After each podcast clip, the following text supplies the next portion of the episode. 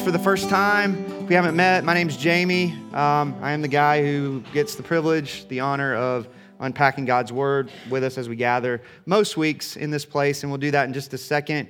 Um, if you're joining us for the first time, we are currently working our way through the book of Acts, which is one of the most fascinating books of the Bible. If you've never read it, uh, I would encourage you as an exercise this week just to go carve out maybe about an hour or so that should be roughly about the amount of time it would take you. And just read it from start to finish. Just give it one, one go from beginning to end. If you have read it, but you've never read it that way, you should, you should go and, and, and read it in that regard. Like watching a movie, it'd be really hard to commit yourself to a two hour film and uh, break that up into five minute snippets over the course of you know several months and assume that you understood the bigger storyline of, of what's being told right? We like to watch movies from start to finish. And so that, that'd be something that i would uh, commend to you if you've never done that with this book of the bible being that it is a narrative be really helpful. Um, we've entitled this series witnesses I mentioned this at the beginning of the series a couple of months ago. The reason that we came up with that sermon series title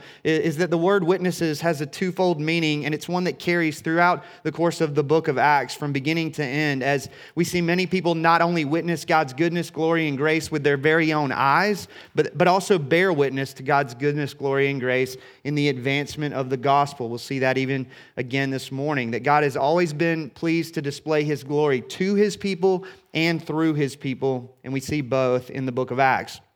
It's the story of a bunch of ordinary people empowered by the extraordinary Spirit of God, turning the world upside down for the glory of Jesus Christ. This morning, the adventure continues as the gospel goes forth into Samaria, the home of Simon the magician. Yes, this is going to be exciting. So, if you have a Bible, you can open up to Acts chapter 8. That's where we'll be this morning. We'll pick up the story in verse 4 you don't have a Bible, there should be one underneath one of the seats in the row in front of you. Uh, feel free to take that with you if you don't own a Bible um, as the church's gift to you. As you're even flipping, let me, let me just go ahead and pray for our time in God's Word this morning.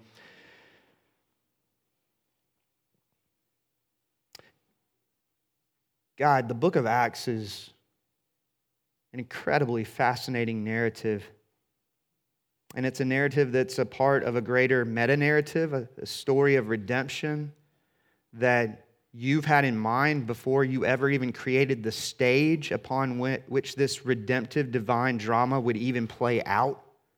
It's amazing to think about. The story's not over. It's a story that we're a part of this morning. It's a story that you continue to tell and continue to invite people in to participate in telling. And it's a story that will end in one of the most glorious, happily ever afters that the world has ever known, Jesus, when you return to set all things right and to invite your people into eternal bliss with you at the center of the New Jerusalem. Holy Spirit, you're a part of this story as well. Jesus, uh, you sent the Spirit in the wake of your ascension to the right hand of the Father. We see the Spirit in power at work in the book of Acts. And it's the same Holy Spirit this morning who opens our eyes in this very room to see the beauty of your word, Lord, the beauty of your gospel. It's the same Holy Spirit who awakens our slumbering hearts 2,000 years later in this makeshift auditorium. Spirit of God, would you do that? Otherwise, it's just a, a man functioning in his own power, trying to unpack words that are empty of power in the hearts of people receiving them. We're desperate for you, Holy Spirit. So would you move now mightily in our midst for the glory of Christ?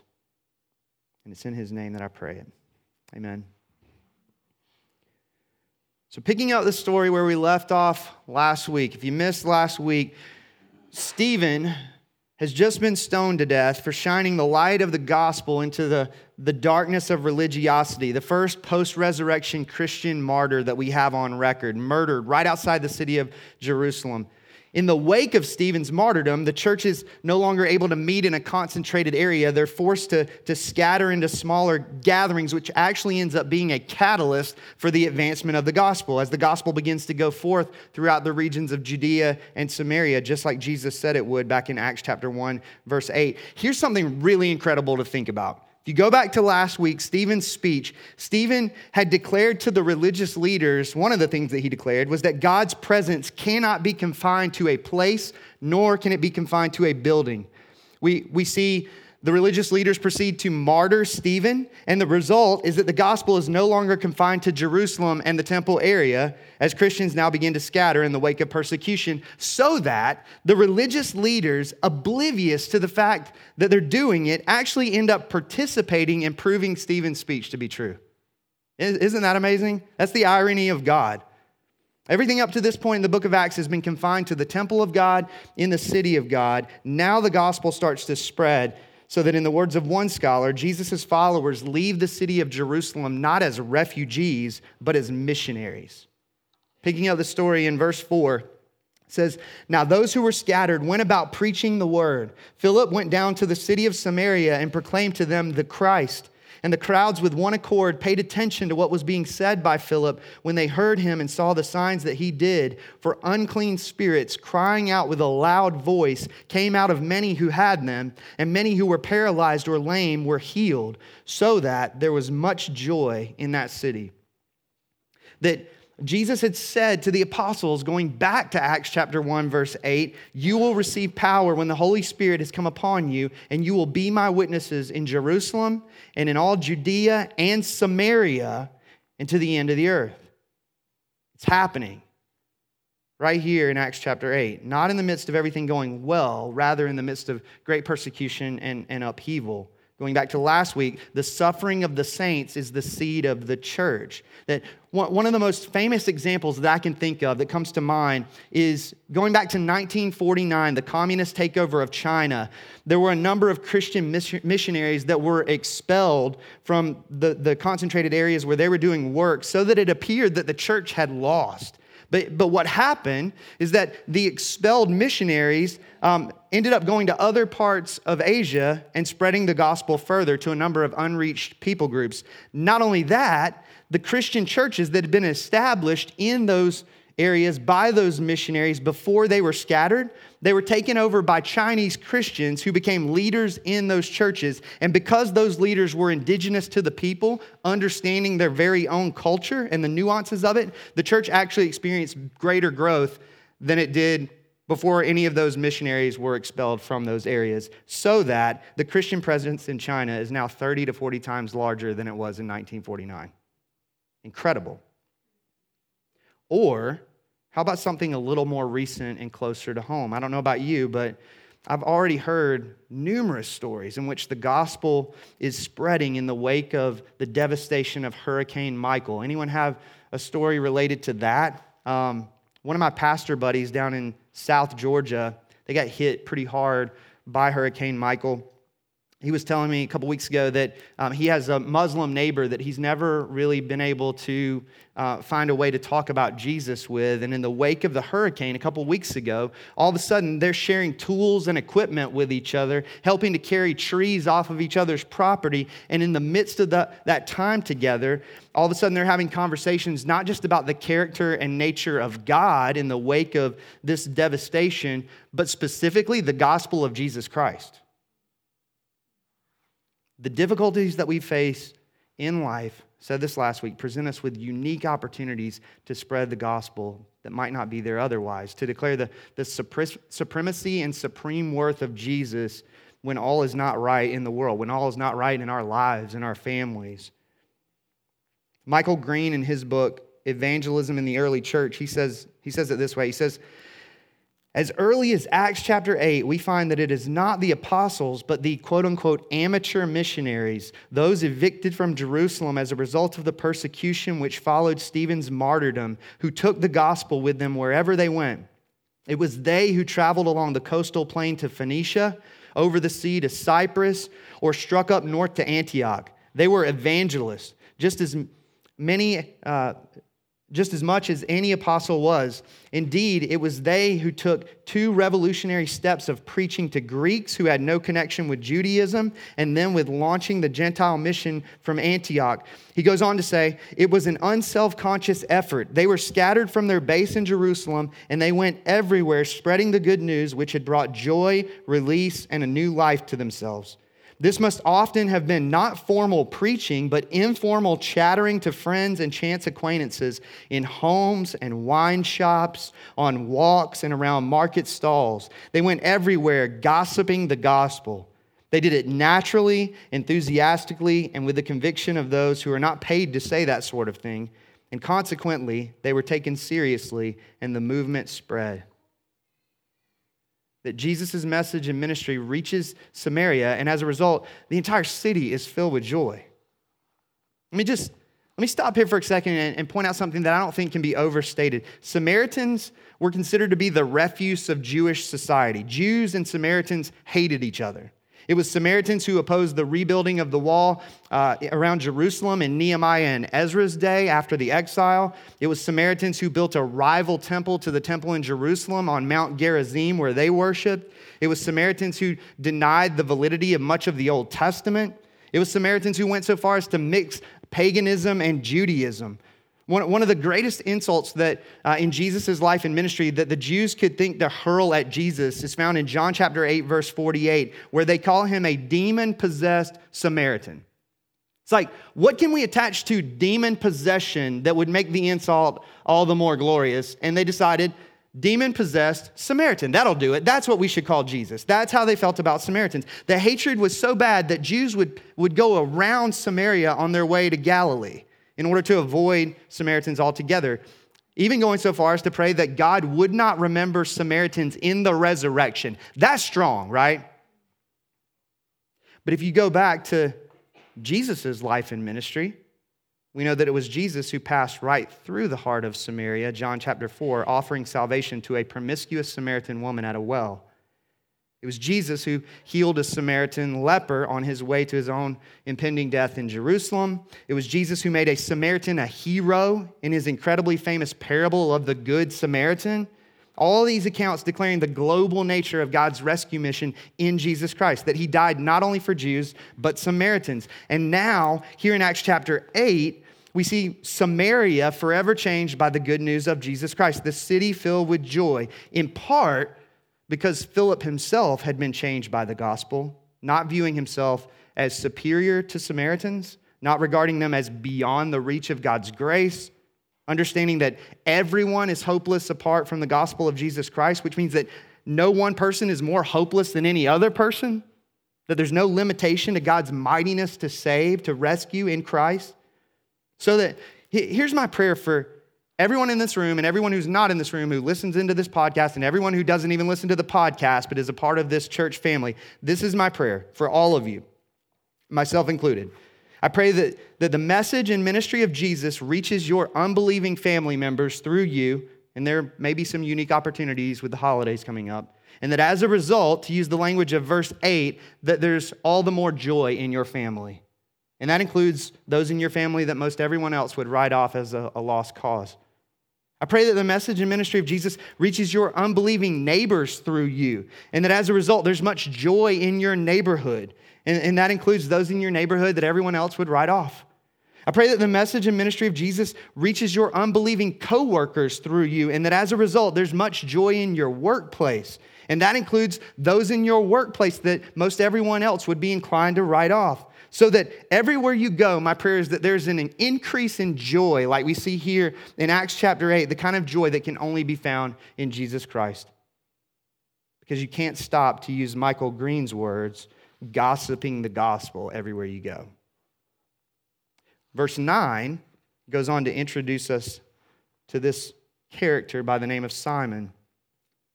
Interesting infusion of his story into this morning's passage. It says, in verse 9, but there was a man named Simon who had previously practiced magic in the city and amazed the people of Samaria, saying that he himself was somebody great. Everybody likes people like that, right? Apparently, these people did. They all paid attention to him, verse 10, from the least to the greatest, saying, This man is the power of God that is called great. And they paid attention to him because for a long time he had amazed them with his magic. But when they believed Philip as he preached good news about the kingdom of God in the name of Jesus Christ, they were baptized, both men and women. Even Simon himself believed, and after being baptized, he continued with Philip. And seeing signs and great miracles performed, he was amazed. Simon's kind of a big shot among the, the Samaritan people, we're told. He's a man whom many people think possesses divine power, and he had milked it for all it was worth, declaring his own greatness to the masses and receiving the praises of anyone who would declare his glory. All of a sudden, Philip comes along, performing signs and wonders and preaching the gospel of Jesus Christ, and all of Simon's followers turn their marveling eyes from him to Jesus. They turn their marveling hearts from him to Jesus so that Simon's power is eclipsed by the Spirit's power. It's that theme you see all throughout the book of Acts. Luke continues to show us that, that there's no threat to the church or obstacle of growth that the Spirit of God cannot overcome, that there's no threat or obstacle that has any hope of keeping the gospel from spreading. We've seen the threat of persecution from the outside overcome as the apostles, empowered by the Spirit, stand up to the religious leaders We've seen the threat of hypocrisy from the inside overcome, evidenced through the story of Ananias and Sapphira. We've seen the two headed threat of division and distraction overcome through the story of the widows in need and the establishment of new ministry infrastructure in chapter 6. We've seen martyrdom overcome now as the gospel spreads beyond Jerusalem and her temple in the wake of Stephen's death. And now we see the, the power of self exalting sorcerers overcome as the Spirit flexes and shows Simon's powers to be less impressive than the Spirit's. Pretty amazing. We've seen the gospel rescue the most hard hearted, religiously lost Jewish priests. And here we see the gospel rescue irreligiously lost Samaritans caught up in black magic, because that's just what the gospel does. Verse 14 it says, Now when the apostles at Jerusalem heard that Samaria had received the word of God, they sent to them Peter and John, who came down and prayed for them that they might receive the Holy Spirit. For he had not yet fallen on any of them, but they had only been baptized in the name of the Lord Jesus. And then they laid their hands on them, and they received the Holy Spirit. If you read this passage from start to finish, verses 4 through 25, what you see is there are a couple of theological conundrums that we have to deal with in a passage like this. One of which has to do with the question of whether Simon is even a Christian or not. I'll come back to that one in a second. The other of which has to do with the question of what to do with a group of people who are seemingly converted and yet have to wait for the apostles to ride into town on their camels and lay hands on them in order to receive the Holy Spirit. What do you do with that? There are a number of things that scholars have done with that. Some argue that not all Christians receive the Holy Spirit when they're converted and must later seek a spirit filling experience afterwards, and that that's what's happening here in Acts chapter 8. I'm not sure that jives very well with the Apostle Paul's words, though, in Romans chapter 8, verse 9, where he says, Anyone who does not have the Spirit of Christ does not belong to Christ. And so others argue that um, maybe these Samaritan converts possessed a, me- a, measure of the Spirit, but not the gifts of the Spirit, and that the apostles came to bestow the gifts of the Spirit on these new believers. But there's, there's really no language that gets at that kind of a specific focus either, right? It's not like we come out of this and we see the gifts of the Spirit miraculously at work in the church like we do in 1 Corinthians 12, 13, and 14. It's not as though people are lining up to receive their gifts one by one, going, hey man, I got the gift of teaching. What did you get? Oh man, I got healing. You got to check this out. You know, like we don't get any sort of specific, uh, specific focus in terms of, of where this story's going that would lend itself to that. It's possible, but it seems like a little bit of a stretch. So that others would say that the Samaritans in this passage were not truly converted until the apostles showed up, that they truly became Christians at the laying on of the apostles' hands. But then, even that seems a little bit weird that Philip would baptize a bunch of people professing to believe who didn't yet truly believe. Which is why I'm inclined to, to lean in the direction of a great many scholars who actually believe this fits well in the broader narrative of the book of Acts, that, that this is a unique moment in redemptive history, that the falling of the Spirit on the Samaritans is very similar to what we see in Acts chapter 2, the falling of the Spirit at Pentecost. This unique, visible display of the Spirit's work as the gospel ripples out, leaving Jerusalem and breaking into Samaria. A new stage in the, the progress of the gospel witness making its way to the end of the earth. To go back to that Acts chapter 1, verse 8, Jesus' language. That under this view, what, what you see here in Acts chapter 8 is, is as repeatable as what you see at Pentecost itself. That as the gospel breaks through each of Jesus' concentric circles, going back to Acts chapter 1, verse 8, the Spirit confirms the inclusion of each new group of people, in this case, the despised Samaritans, which they themselves, perhaps having grown accustomed to being so despised by those around them, needed their own assurance. And so, what better way to to know that they're fully incorporated into the new covenant people of God than to have the apostles whom Jesus had appointed lay hands on them in this moment in Acts chapter 8, uniting Jews and Samaritans by the precious blood of Jesus Christ and the indwelling Holy Spirit. F.F. Bruce who holds to that view, says this. He says, The record of a Samaritan Pentecost implies that a new nucleus of the expanding community has been established so that the gospel could now radiate outwards from this new center of the Spirit's mission. It doesn't seem like Luke's hitting a pause button to teach a systematic theology of the Holy Spirit here. It seems like he's trying to make sense of, of this broader narrative and how the gospel is going forth from Jerusalem to the end of the earth. regardless of how you understand these verses, one thing that we can say is it's happening, right? The gospel is spreading just like Jesus said it would, dividing walls of hostility and hatred being broken down by the precious blood of Jesus Christ. Verse 18 tells us Now, when Simon saw that the Spirit was given through the laying on of the apostles' hands, he offered them money. Uh oh. Saying, verse 19, Give me this power also, so that anyone on whom I lay my hands may receive the Holy Spirit. But Peter said to him, Good idea. No, that's not what Peter said. He said, May your silver perish with you because you thought you could obtain the gift of God with money. You have neither part nor lot in this matter, for your heart is not right before God. Repent, therefore, of this wickedness of yours, and pray to the Lord that, if possible, the intent of your heart may be forgiven you. For I see that you are in the gall of bitterness and in the bond of iniquity. Here's where we encounter the second theological conundrum in this morning's passage the question of whether or not Simon is actually a Christian or not. He's so dazzled by, by the visible display of the Spirit's power that he tries to buy that power for himself. In the words of one scholar, very sobering words, he says, Simon's narcotic of choice is power, and he seeks to buy some off of the apostles like someone trying to score meth in a back alley.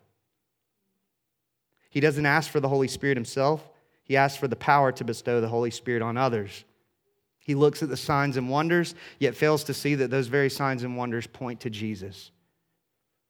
In studying this passage, I found an illustration from John Piper's uh, commentary on Acts chapter 8 to be incredibly helpful here. He says, The simplest way I can think of to illustrate what went wrong with Simon is an experience every mother of toddlers has had. Suppose you have a one year old child sitting on your lap, and suddenly in the window there's a beautiful bird, and you hold out your hand to point at the bird and say, Look at the bird. What does the child look at? He looks at your hand and the sign you're making with your fingers. He might even try to imitate the sign by putting out his index finger. He sees the sign. He's excited because you're excited. He joins in imitating the sign as best he can, but the problem is he never sees the bird. The whole point of the sign is missed. Piper goes on to say, that is what happened to Simon the magician here in Acts chapter 8.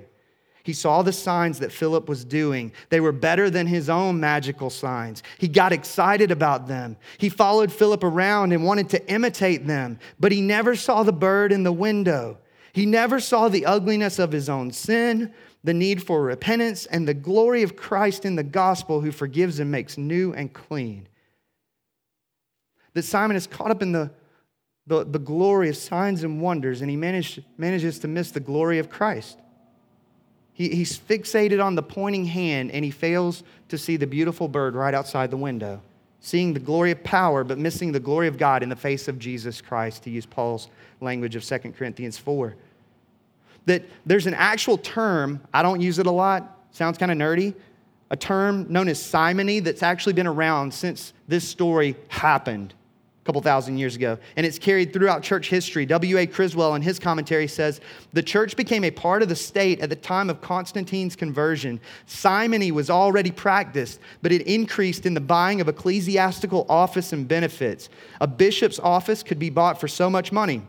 The same was true of an archbishop's office, a cardinal's hat, and ecclesiastical living in parishes and in monasteries.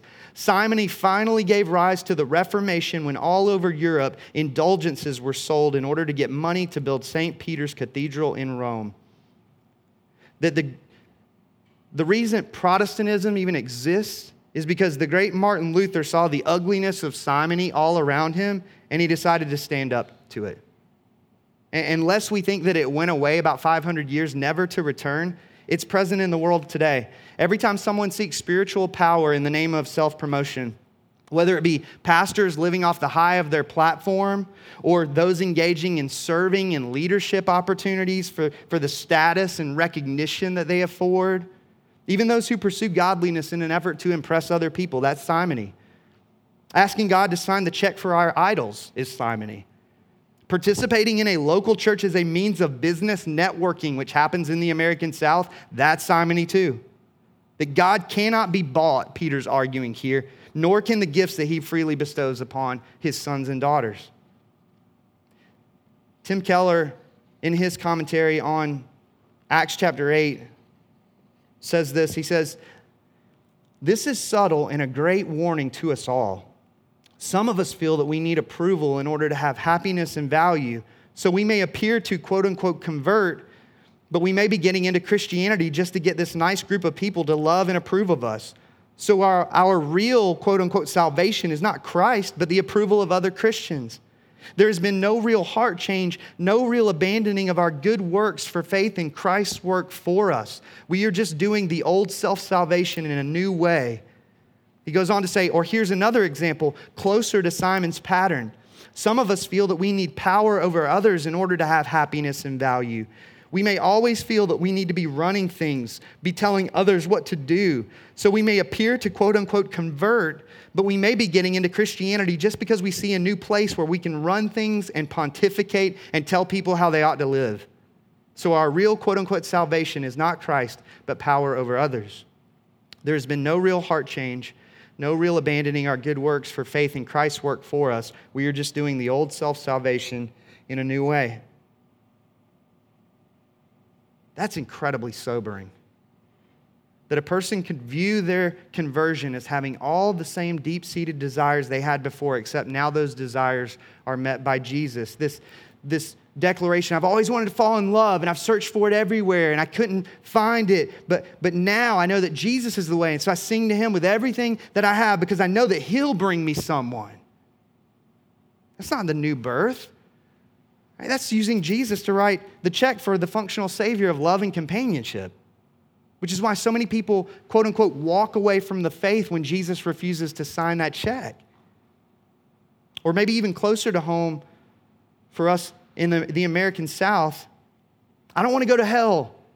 So I've done everything I can in a number of ways to escape that eternal destiny, nothing seeming to work out well. But now I know that Jesus is the way. And so I sing to him with everything I have, knowing that he's my get out of hell free card.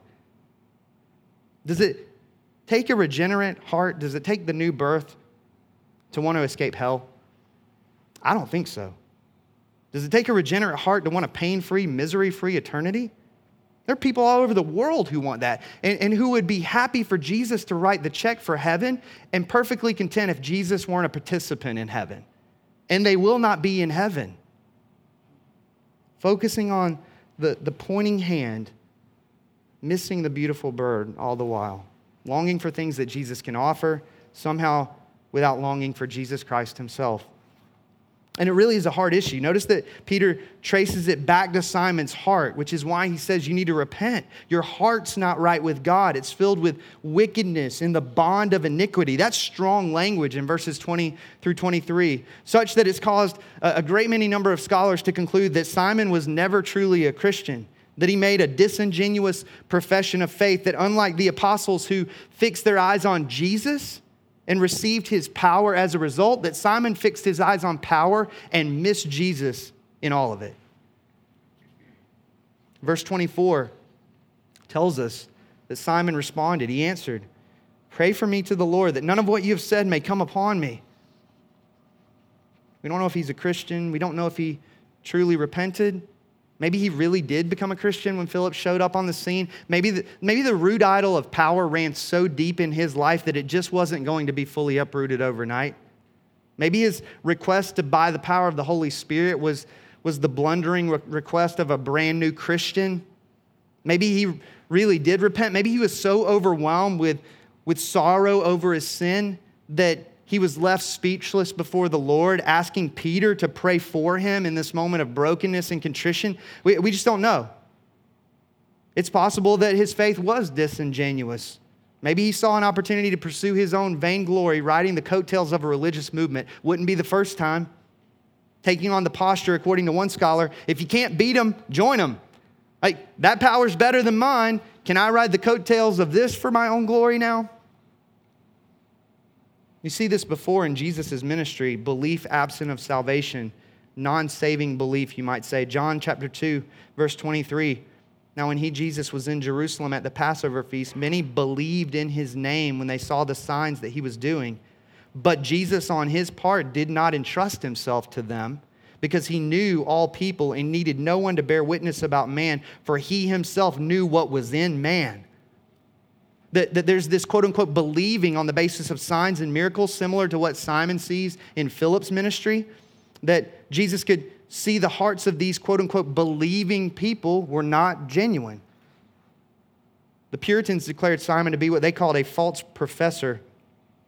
Many in the early church even went on to write that Simon went on to become a heretic. He was actually even given the title the father of all heretics by some. And we're talking about the writings of guys like Justin Martyr, Irenaeus, Jerome. We're talking about big hitting early church fathers, historians, and apologists.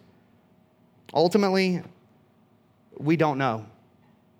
One thing we can be sure of again, the gospel continues to spread, changing lives and filling cities with joy. Look at verse 25, how this morning's passage closes. It says, Now when they had testified and spoken the word of the Lord, they, Peter and John, returned to Jerusalem, preaching the gospel to many villages of the Samaritans. That they don't wait till they get back to Jerusalem to share Jesus. They, they pull off at every rest stop, sharing the gospel everywhere they go gossiping the gospel, you might say.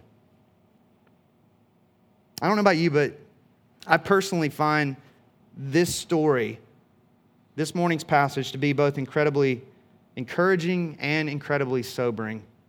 You know, on the one hand, it's sobering to think that simony is all around us, perhaps even deeply rooted within us.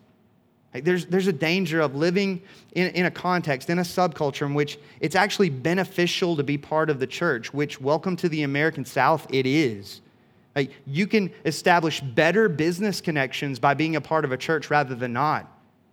You can solidify your reputation as someone trustworthy just by putting on a suit and tie on a Sunday morning. You can get your kids into certain Christian private schools that you wouldn't be able to if you weren't a member of a church that the benefits of being a part of a church societally can blur the lines between truth and pretense, between real love for Jesus and play acting. Not only that, in the 21st century American church, we live in a time and place in which it's incredibly easy to be enamored with things that point to Jesus and somehow fail to be enamored with Jesus himself in the midst of all of it.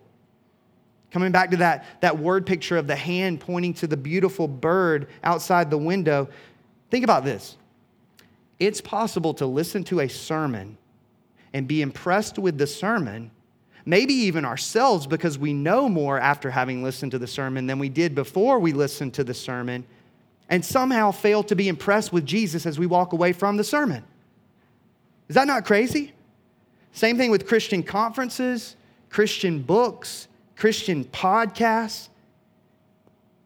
And here's a bizarre addition particularly over the last 20, 30 years, Christian leadership has actually contributed to the problem as she sought to bedazzle the glove, to bedazzle the hand, so that we miss seeing the bird out the window all the more easily, making it harder to look on the other side of the window. Look at our programs. Look at the arrangement of our band. Look at our booming kids' ministry. None of those things bad things, right? But here's my prayer I got a lot of prayers coming out of this morning's passage. Here's my next one. I pray that people walk away from our programs ultimately declaring not what a great program, but what a great Christ. I pray that people walk away from our Sunday gatherings ultimately declaring not what a great group of musicians, but what a great Christ that they sing about. I pray that our little ones walk away from that kids' ministry ultimately uh, declaring not what a great kids' ministry, but what a great Christ that that great kids' ministry points me to. It, it wasn't enough for Simon that the crowds declared his greatness. He had to declare his own greatness and glory himself. He had to join in caught up in this empty chase of self exaltation, addicted to the narcotic of power as a means of adoration. In contrast, which Luke does throughout the entire book of Acts, it's all about contrast, right? In contrast, Philip and Peter and John and the rest of Jesus' followers, they actually knew the joy of being free from the empty chase of self exaltation. They knew the joy of sobriety from, from those narcotics the joy of declaring the greatness of another, namely Jesus Christ, the joy of hearing the crowd sing his praises, not their own. That's my prayer for us as a church that, that we're not afraid to ask the question are there ways in which I'm seeking to use Jesus and or his church to get people to declare my greatness? That we would be willing to hit the pause button and ask questions like that, real honest questions like that. That we're quick to confess and repent in those moments. That we, that we never cease to be amazed by Jesus. That we never cease to be impressed with his goodness, glory, and grace. That we see beyond the pointing hand to that which is on the other side of the window that we, that we find ourselves more and more free from the empty chase of self exaltation, free from the empty chase of, of power and wealth and self acclaim, such that we're free to actually serve and lead so that more and more people might say that Jesus is great, not us. Because he is. If you're a Christian, you know that. You know that it's Jesus who truly is great. The spotless Lamb of God slayed for sinners like you and me like the Samaritans, like Simon, apart from Jesus, we, every one of us in this room would all be hopeless. Amen? Like we're saved by grace alone, through faith alone, in Jesus Christ alone. I don't know about you. I'm glad that Jesus died for idolaters because I'm one. I'm glad that Jesus died for fame junkies because I'm one. If you're not a Christian, man, you need to know this Jesus. You need to taste the freedom and joy that comes in seeing and savoring Him and getting caught up in singing His praises and participating in causing others to sing His praises, to be released from that empty chase. And all you have to do is bring your sin and the empty hands of faith to the foot of the cross to know the joy that the city of Samaria tasted that day. Coming back to Simon, the dude got a lot of things wrong in this morning's passage, right? We can all agree to that. One good thing that we can say about Simon, he saw something so glorious that he wanted to buy it. He saw people transformed, lives turned upside down for the glory of Jesus Christ. He saw people's perspectives on life and money and power and career change forever. He saw people filled with the Spirit's power he saw a city that for so long had marveled at black magic, now filled with joy as they marveled at Jesus. Because that's what Jesus does, right? He changes people, He changes families, He changes neighborhoods, He changes workplaces, He changes entire cities. And it happens by His grace as we plead with the Spirit to move mightily in us and through us, and as we proclaim the good news of Jesus wherever we go, gossiping the gospel and putting Christ on display, not ourselves.